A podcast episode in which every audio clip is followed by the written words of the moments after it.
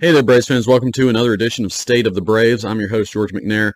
Good to be back with you once again as we have entered the postseason, and unfortunately, things have not gone really well uh, to start with for the Braves uh, this time around. Uh, they are not done yet, but the Phillies are up two games to one.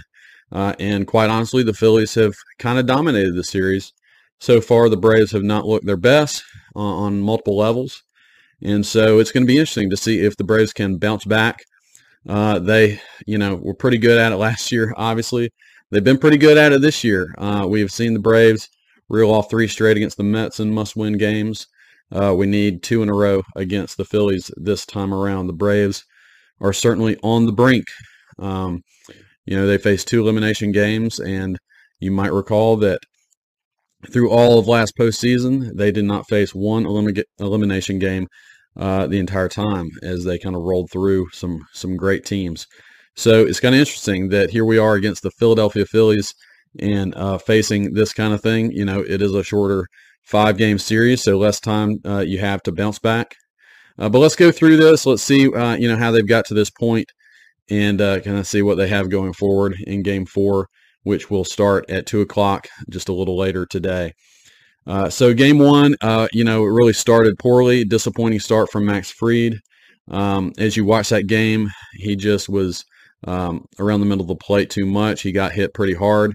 Uh, his velocity might have been down a tick or two, and uh, you know, I, there's there's some thought that maybe he wasn't quite over that sickness that knocked him out of the last game of the regular season. You know, he didn't make any excuses about that.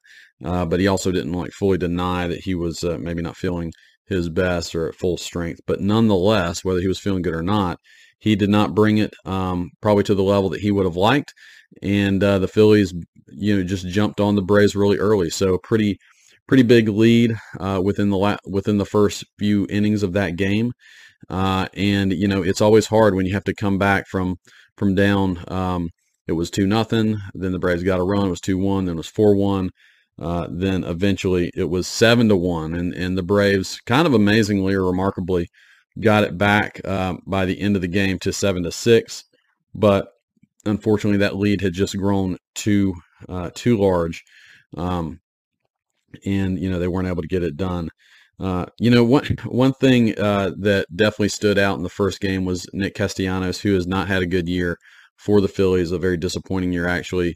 Uh, had a terrific game. He had three hits, uh, including maybe the backbreaker um, when Fried goes out. You have uh, Chavez come in, two out, single uh, from Castellanos to to push it to six to one, I believe, at that point.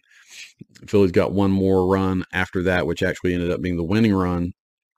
Uh, but then Castellanos also makes a, a diving catch uh, in the bottom of the ninth against William Contreras that if he had not caught that and got gotten by him, that could have been, uh, you know, potentially the the tying run on second or third base.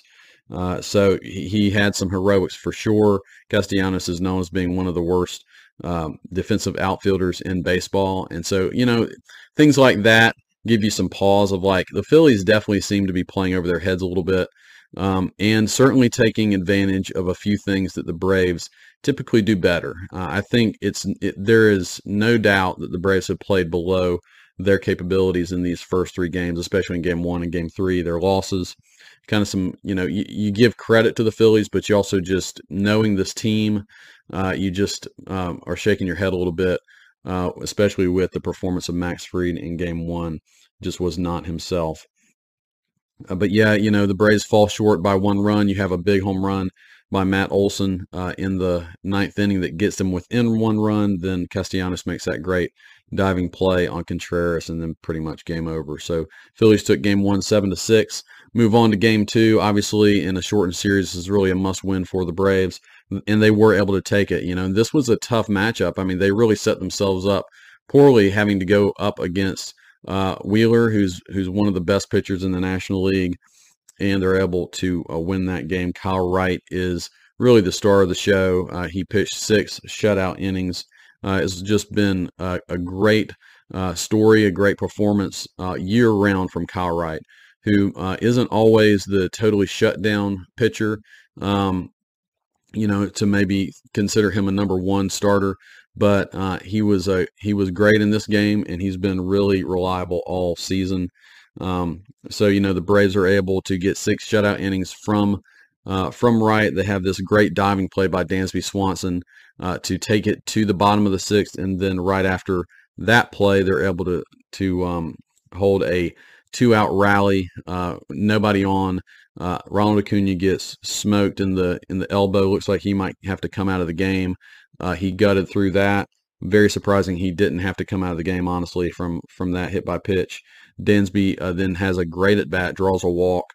It's first and second, two outs, and then Matt Olson uh, gets a single, and I'm going to call it a single through the hole. Though Rhys Hoskins uh, probably should have caught that ball. Uh, if you've ever watched Rhys Hoskins play first, he's he's definitely not the best first baseman uh, defensively in the league, to say the least. The ball gets through. The Braves score the first run of the game. Austin Riley comes up next with first and third. Uh, he basically has a swinging bunt that goes for a hit, gets that second run in, uh, which was huge. And then uh, Travis d'Arnaud comes up next and, and has a great at bat too and, and hits a single up the middle. Uh, to get that third run, and that's all the scoring that would happen in this game. The bullpen comes in just as the Braves would like to draw it up with Minter, Iglesias, and Jansen in the seventh, eighth, and ninth innings. Uh, they were very good, and they nailed down the win. So game two went as you might hope it would, uh, but the other two games have not. Game three uh, was just a super frustrating game if you're a Braves fan to to watch, as pretty much everything uh, that you could imagine could go wrong went wrong. Uh, and you know you come into this game feeling really good, but with a little twinge of doubt in your mind because you know Spencer Strider has not pitch for a month and you just don't know as great as he's been you don't exactly know what kind of performance you're going to get from him as Snitker decides to go with uh, with Strider instead of Morton in game three.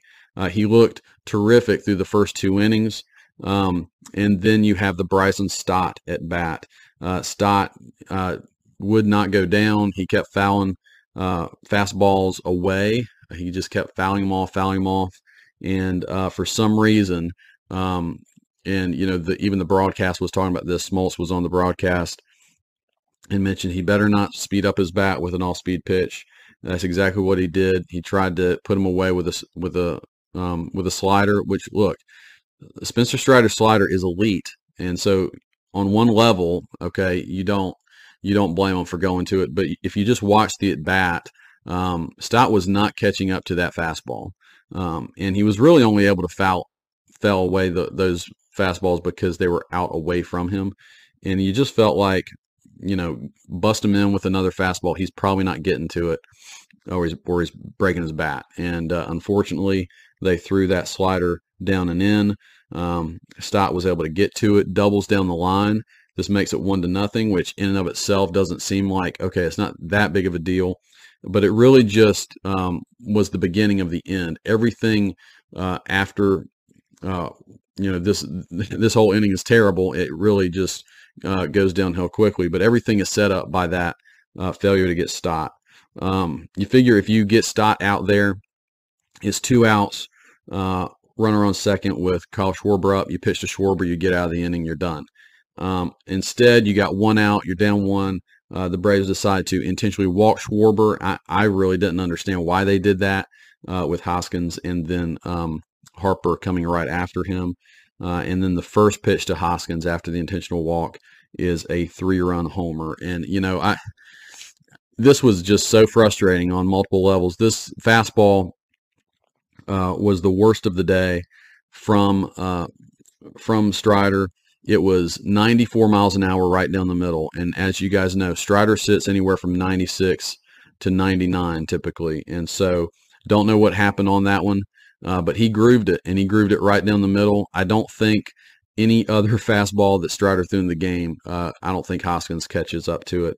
Instead, he hits it out. You know, the Phillies are going nuts. Hoskins slams down his bat, and as a Brave Braves fan, you're just sick, right? You're just sick. You don't want to see them ever get up that you know that high on on any kind of play like this, and you just feel like game over. Even though there's a lot of game to be played, Dylan Lee comes in, uh, allows the first guy he sees to get on, and then Bryce Harper right after that, boom, it's a two-run homer. and Phillies fans again are going nuts. They're feeling great about themselves. You know, the the really frustrating things about game 1 and game 3 is how much the Phillies were able to get up on the Braves early. Uh, you know, in at that point you're just climbing you're you know, you, you're taken out of the game emotionally. You just have to climb out so much and this is really what the Braves need to do, right? They need to jump on the on the Phillies early and and hopefully jump on them big. But we know that when the Braves score first, they are really really hard to beat. Um, but man, when you allow the the other team to get uh, on you know on you this this big this big of a lead, it is just really hard to climb out of that. Uh, so you know after that, uh, not actually uh, well, Phillies scored a few few more times late. Braves only managed one run uh, in this game, so their offense didn't show up. You know maybe it didn't even matter that the Phillies scored uh, as much as they did. Um, you know that Hoskins home run is basically the game winner. So, nonetheless, you know, just a, a lot of disappointment so far from the Braves. But that being said, they're still only two games, two wins away uh, from getting back to to the NLCS, riding the ship. And um, look, there have been plenty of larger comebacks in postseason history than this. It's just a little bit of um, uh, you know something that the Braves aren't used to. They did not have to deal with any kind of uh, elimination game last season, and here they are against the Phillies, uh, who are you know a pretty annoying rival, uh, and uh, you know they're going to have to do it against the Phillies. Um, so the the pitching matchup is an interesting one. I don't know that it really favors one team or the other in Game Four, as you have Charlie Morton going against Noah Syndergaard.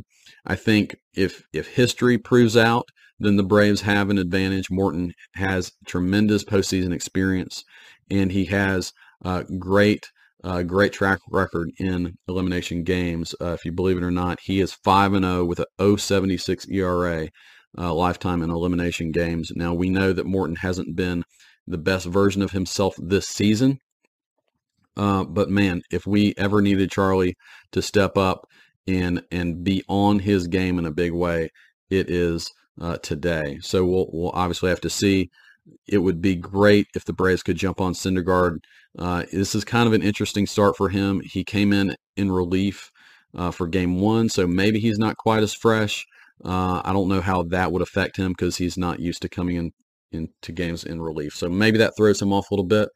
Uh, but he's probably going to be totally jacked up with this Phillies, these Phillies fans going nuts uh, for him. So we'll see how that goes. Uh, I think the biggest key to this entire game, uh, other than Morton giving the Braves a good start, is the Braves jumping on Syndergaard early. Score first. Uh, put the Phillies fans in their seats. Uh, make them sit down. Make them be quiet. Take them out of the game early, and then put the pedal to the metal. If you know if the Braves come out and dominate Game Four and send it back to Atlanta tomorrow for Game Five, you you shift a lot of the the momentum back in your favor. You get you get game five back in Atlanta. Atlanta fans are going to be going nuts. You have a chance in that game for Max Fried to have a bounce back, and you know that he is incredibly motivated to do that.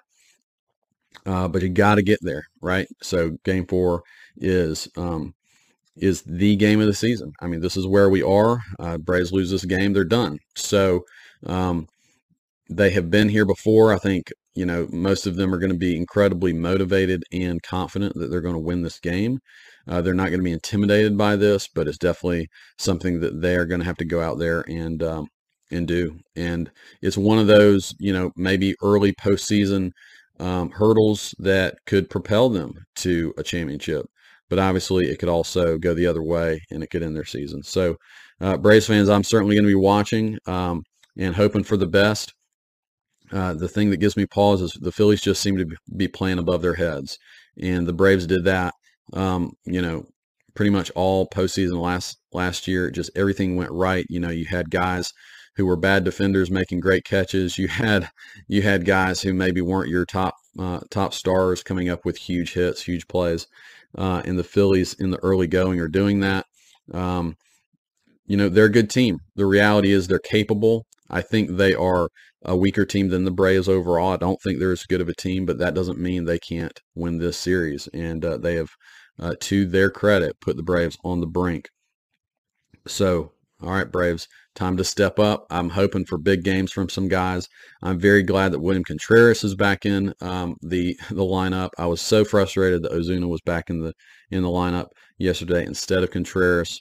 Um, he ended up, you know, just having uh, some terrible at bats again. So you know, anyways, I think I think the lineup um, is good for the Braves to have some success, but they got to go out and do it. Riley has not had a good uh, first few games here. It'd be great if he could get on the board um, and and do some big things. But just you know, somebody's got to step up, and uh, we're, we're certainly pulling for the Braves to do that. All right, guys. Well, hoping for a win, um, but regardless, I will be back uh, to break down everything that happens uh, after this series is over. Uh hope you guys are able to watch it, and I will talk to you soon.